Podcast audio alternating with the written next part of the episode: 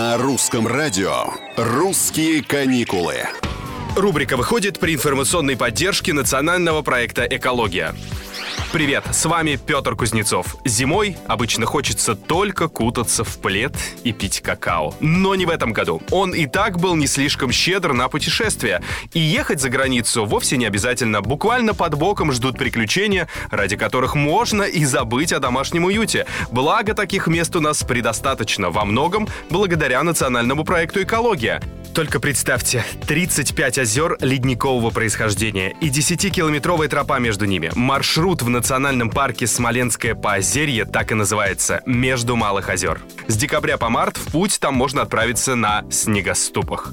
Больше любите скорость? Ну тогда вам точно в Кавказский заповедник, где, катаясь на снегоходах по Лаганакскому плато, можно увидеть одни из самых красивых горных хребтов Западного Кавказа.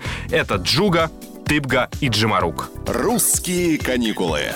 К вечному ветру. Как звучит, а? Есть в этом что-то романтичное, таинственное и даже сказочное. Это пеший маршрут 65 километров в нацпарке Таганай в Челябинской области, входящем в национальный проект «Экология». За 3-4 дня вы посетите реликтовые зоны высокогорной тундры, Киалимский кордон, каменные останцы. А еще зимой в настоящую меку для лыжников и сноубордистов превращается Бзерпинский карниз.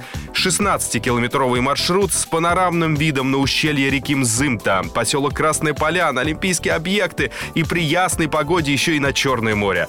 Все как на ладони и все намного ближе, чем вы думали.